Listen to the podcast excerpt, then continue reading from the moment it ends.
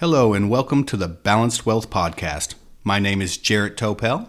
In today's episode of Balanced Wealth, I want to talk about something that seems to be on everyone's mind these days, which is the next major downturn for the stock market.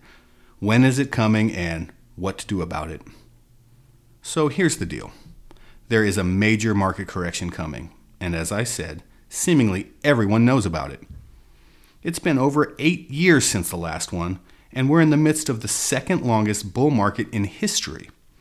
As such, to many people, it feels just plain old foolish to stay invested right now. We have Brexit looming. We have, let's say, mm, a different type of president in office than ever before. Tensions are rising with Russia and North Korea, just to name two. The list goes on and on. So, in the face of all of this, what is an investor to do? Do you A, sell all to cash and wait for the downturn? Do you B, buy gold and all defensive stocks before it happens? Or do you C, do nothing, stick your head in the sand? And the answer is, without question, none of the above. The correct answer is now, and forevermore, as far as I'm concerned, to prepare for the inve- inevitable drop and then take advantage of the drop when it comes, and above all else, to never, never, never try to predict when it will happen. That is called market timing, and it is the worst thing, and sadly the most common thing, that an individual investor does.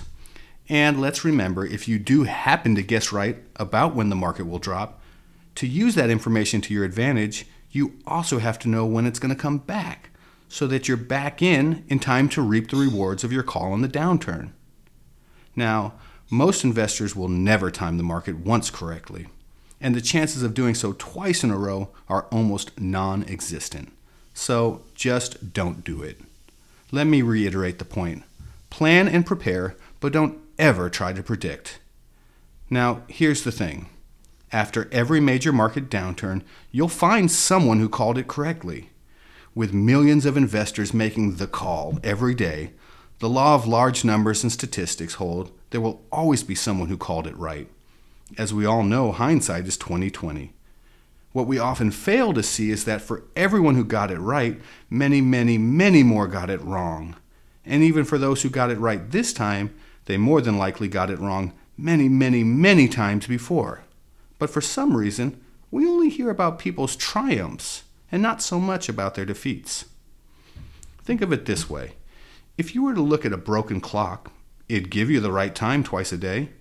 However, that certainly doesn't mean it's a good idea to trust the time on the clock. In the same way, if you listen to enough predictions, you're bound to hear a correct one from time to time, but that certainly doesn't mean you should listen to all or even most of them, and you'll never know the right one until after the fact. I think possibly another simple analogy will help illustrate my point. I live in beautiful California. Now, one of the drawbacks to living here is that we all know there will be a major earthquake at some point in the future. It's not a matter of if, but only of when. And if you were to put out a statement every day that the big quake was going to happen today, well, one of these days you would be right, and on that day you would look like Nostradamus. However, how many days did you get it wrong? How many days did you and or your audience spend huddled in a cave, missing life, just to avoid the day that it actually happens? Yes, it is going to happen. But when? Today? Next month? Next year? Next decade? Well, the same is true for the markets. People have been calling the correction or the crash or whatever you want to call it ever since the recovery began in mid 2009. And if you listened and got out of the market, you just missed eight incredible years for your portfolio, and you will never get those years back. Yes, you will eventually miss the big drop, but at what cost? The good news is that for actual earthquakes and for market earthquakes, we can prepare.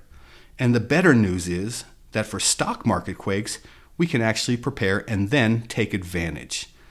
Let me explain how. As I've talked about in previous podcasts, first you need to have a plan. Know why you're investing and what you're trying to achieve. This should be written down in indelible ink. Next, diversify your portfolio. Own a little bit of everything. The market quake may affect all of your holdings, but it will affect them all differently. Then, rebalance your portfolio systematically and methodically.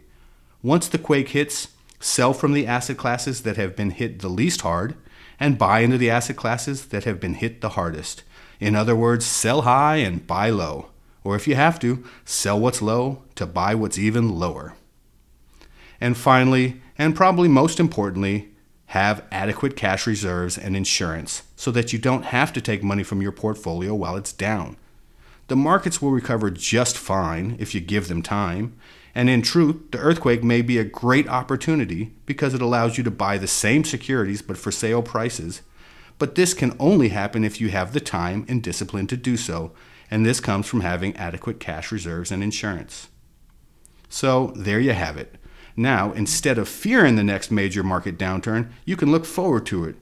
After all, the stock market is a market like any other market, and who doesn't love a sale?